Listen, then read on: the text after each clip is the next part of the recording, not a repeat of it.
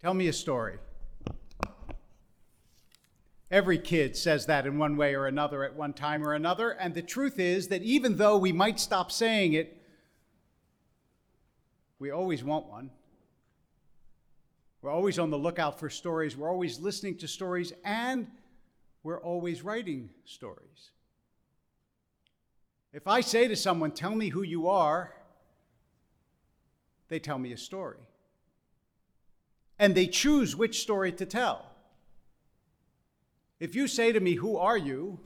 I could say, Well, I'm a rabbi in Los Angeles, or I'm someone whose mother's family came from Ukraine, or someone whose grandfather was a song and dance man, and my father wanted to be a classical pianist but ended up as a rabbi, and I wanted to be a writer, and I ended up as a rabbi too. They're all different stories. They're all true, but they're all different stories.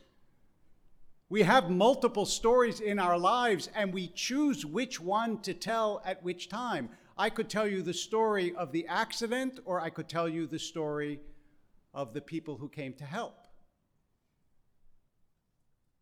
When someone says, I have a bad day, and you ask them, it's usually one thing that happened or two things that happened, but 20 other things happened that weren't bad, but those two made the story the story of a very bad day. In Jewish history, there are lots of stories. And three of them, in a way, converge on this Shabbat. The first one is that we're ending the book of Exodus.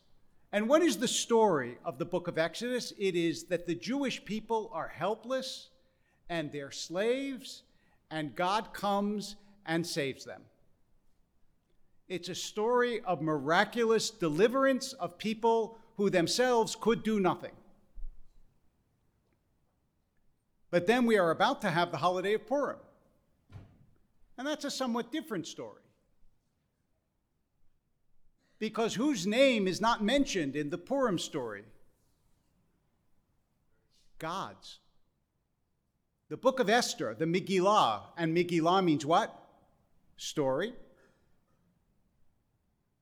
The story of Esther is the story not of God's miraculous deliverance, unless you read more deeply, but on the surface, it's the story of Esther's courage and Mordecai's ingenuity that helps save them from a tyrant, because with God's help, even though the Jews had no power at the time, they managed somehow to maneuver the world such that the people who did have power, that is, Achashverosh, the king, and so on, didn't crush them. And then there's our modern story, the story of the flag of Israel, which was we've been waiting a long time for miraculous deliverance. We're a little impatient, doesn't seem to be coming on anyone's schedule. So we are going to take up arms and fight for the country and see if we can create our own story in the absence of the kind of story that we got in Exodus. Three different stories powerlessness, power by political maneuvering, power by force of arms. All of them are Jewish stories. It just depends which story you're looking at. And I wonder, I wonder who in that story knew that they would become the Jewish story. And I wonder if Moses thought to himself, you know what, in a couple thousand years, they're still going to be telling this story. Or if Mordecai thought, you know what, in a couple thousand years, they're still going to be telling this story. The Hebrew word for story is sipur and it is related, it's from the same root as the word for book, which is sefer. Because another way of telling the Jewish story is it's the story of a book, which accompanied all three stories that I just told you about. Now, why am I bringing up this business about stories? Because we are in the process of seeing a remarkable Jewish story. And none of us know, just as Moses, Mordecai, and Ben Gurion didn't know, none of us know how the story is going to end.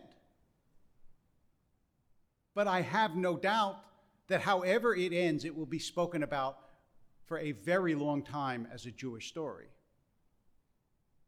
Like all the other Jewish stories, it's not only a Jewish story, after all. The story of the Exodus from Egypt involved lots and lots of other nations and people.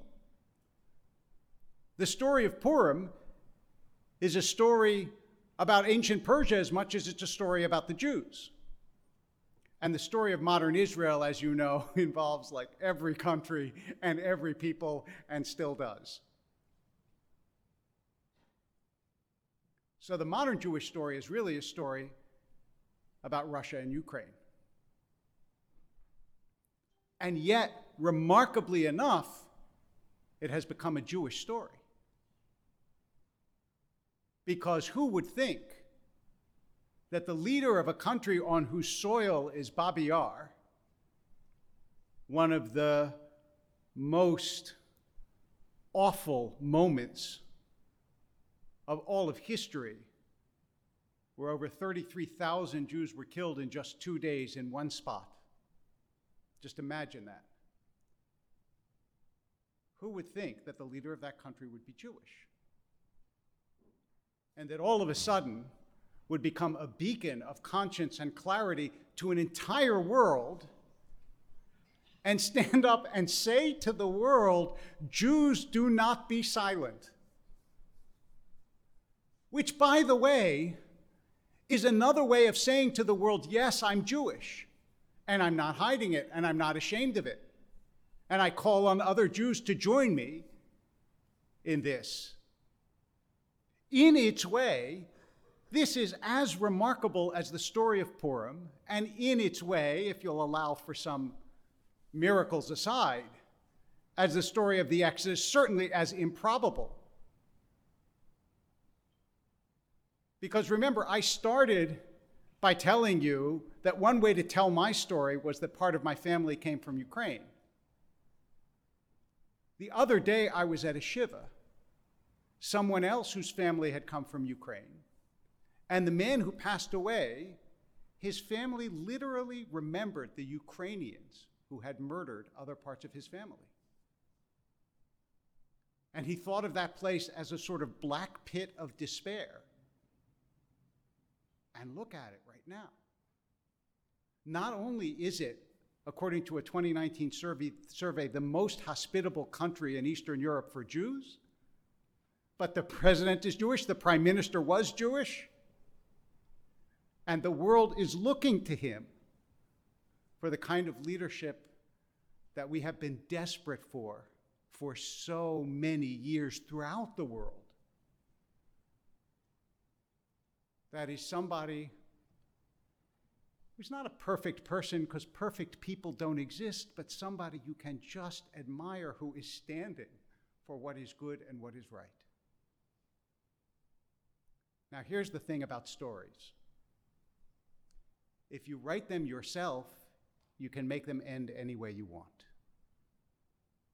But in the world, they end the way they end. And we don't know how this story is going to end.